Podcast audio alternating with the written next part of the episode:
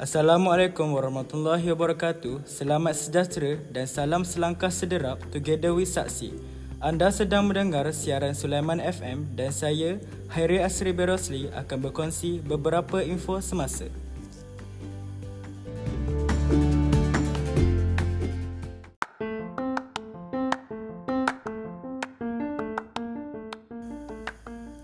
Info yang pertama ialah berkaitan dengan jenis-jenis pelitup muka. Jenis pelitup muka yang pertama ialah pelitup muka fabrik. Pemakaian pelitup muka fabrik disarankan sebagai penghadang yang mudah yang dapat membantu menghalang cecair pernafasan daripada bergerak atau merebak ke udara dan orang sekeliling apabila pemakai pelitup muka batuk, bersin, bercakap dan meninggikan suara. Ini dinamakan pengekangan punca jangkitan source control. Seranan ini berdasarkan kepada apa yang telah kita ketahui berkaitan peranan cecair pernafasan dalam menyebarkan virus penyebab COVID-19 dan dikukuhkan lagi oleh hasil kajian klinikal dan makmal yang menunjukkan penggunaan pelitup muka dapat mengurangkan percikan cecair pernafasan apabila dipakai dengan menutup bahagian mulut dan hidung. COVID-19 merebak terutamanya di kalangan orang ramai yang jarak kedudukan yang sangat rapat antara satu sama lain iaitu kurang daripada enam kaki. Oleh itu, penggunaan pelitup muka fabrik adalah sangat penting apabila berada dalam keadaan sesak di mana penjarakan sosial tidak dapat dilakukan. Seterusnya, jenis pelitup muka pakai buang tiga lapis. Pertubuhan Kesihatan Sedunia WHO mewajibkan penggunaan pelitup muka pakai buang tiga lapis kepada individu yang berkemungkinan mempunyai gejala COVID-19 dan golongan berisiko iaitu masyarakat yang berumur lebih 60 tahun pesakit kencing manis, pesakit paru-paru kronik, pesakit kanser, pesakit strok, pesakit berimuniti rendah seperti HIV dan kemoterapi. Berbanding dengan pelitup muka fabrik, pelitup muka pakai buang tiga lapis ini mempunyai kos jangka panjang yang agak tinggi. Kos pelitup muka pakai buang tiga lapis adalah sekitar 70 sen hingga RM1. Pelitup muka pakai buang tiga lapis boleh dipakai sehingga 8 jam ataupun sepanjang waktu bekerja atau bersekolah. Ia tidak boleh dibasuh atau dipakai semula walaupun keadaannya masih elok.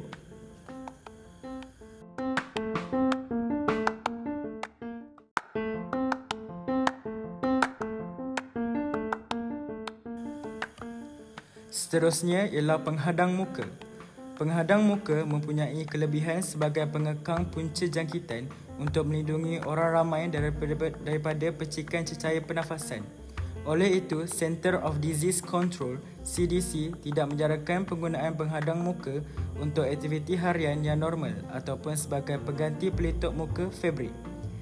Sesetengah orang mungkin memilih untuk menggunakan penghadang muka apabila berada di tempat yang sesak. Perlu diingatkan bahawa jika penghadang muka digunakan tanpa pelitup muka, penghadang muka mesti menyelubungi bahagian tepi dan bahagian bawah dagu pemakai.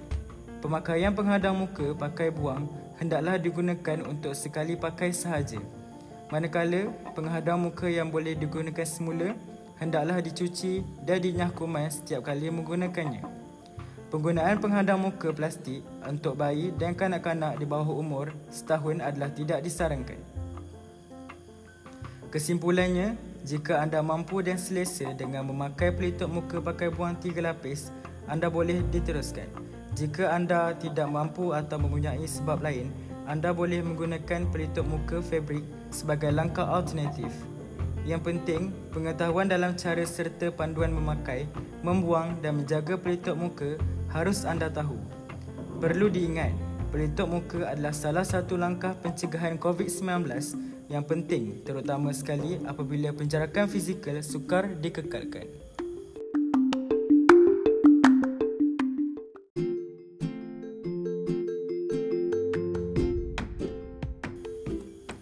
Seterusnya, saya akan kongsikan statistik semasa COVID-19 sehingga 26 Januari 2021. Jumlah kes baharu yang dicatatkan pada hari semalam ialah sebanyak 3,585 kes. Manakala jumlah kes sembuh pula ialah 4,076 dan terdapat 11 kematian direkodkan pada selasa.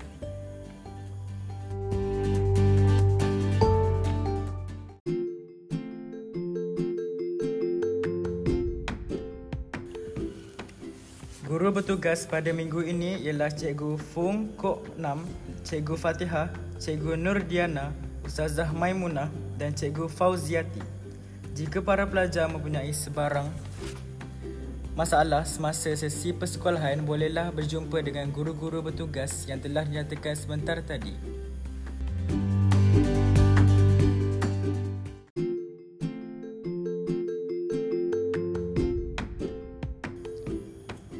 Seterusnya, saya akan kongsikan prosedur operasi piawai SOP sesi persekolahan PKP. Perkara yang perlu dilakukan ialah pelajar perlu sentiasa mematuhi segala SOP yang telah ditetapkan oleh pihak sekolah sebaik sahaja masuk ke dalam kawasan sekolah. Ibu bapa atau penjaga perlu memastikan anak-anak yang sihat sahaja dihantar ke sekolah. Guru bertugas akan memeriksa suhu badan pelajar di lokasi ditetapkan dan pelajar dikehendaki membersihkan tangan menggunakan hand sanitizer. Guru, anggota pelaksana dan individu yang mempunyai urusan dengan pihak sekolah juga perlu menjalani imbasan suhu dan sanitasi tangan apabila masuk ke kawasan sekolah. Pelajar perlu mengikut laluan pergerakan terarah yang telah ditetapkan untuk menuju ke kelas masing-masing atau ketika berada dalam kawasan sekolah.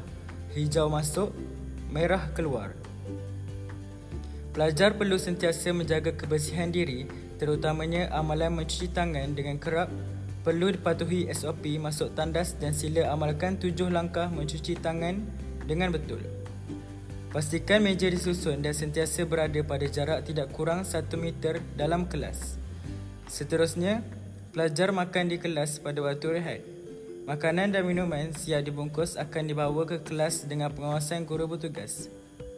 Pelajar diwajibkan memakai pelitup muka sepanjang masa berada di kawasan sekolah. Pelajar perlu sanitasi meja dan kerusi sendiri pada setiap hari sebelum balik. Pelajar dikehendaki sentiasa mengamalkan penjarakan sosial 1 meter dan sekurang-kurangnya 3 anak tangga semasa berada dalam dan luar kawasan sekolah. Pelajar dinasihatkan untuk membaca dan memahami poster-poster COVID-19 yang ditampalkan di seluruh kawasan sekolah amalkan 3W. Cuci tangan, pakai mask, warm, elakkan bersalaman atau bersentuhan, amalkan etika bersin dan batuk dengan betul, lakukan disinfeksi, duduk di rumah jika tiada urusan luar dan dapatkan rawatan jika bergejala. Mengetahui panduan suhu badan. Semua murid dimastikan tidak berkongsi peralatan menulis, sudu, garfu dan sebagainya yang boleh membawa kepada jangkitan COVID-19.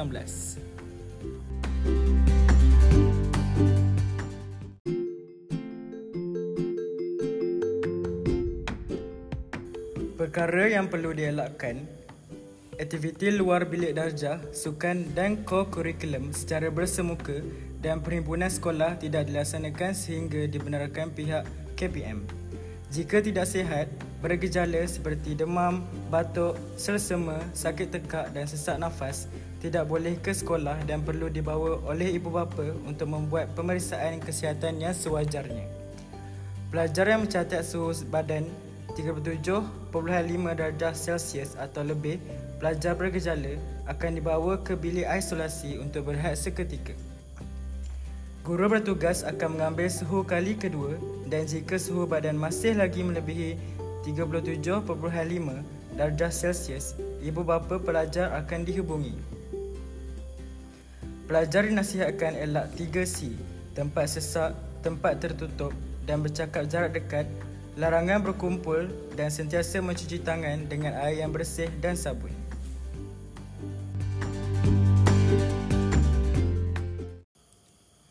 Diminta kepada semua pelajar Muslim untuk mengaminkan doa yang akan dibacakan sebentar nanti.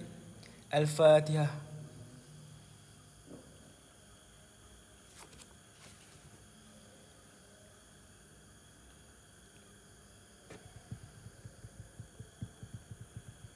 Bismillahirrahmanirrahim.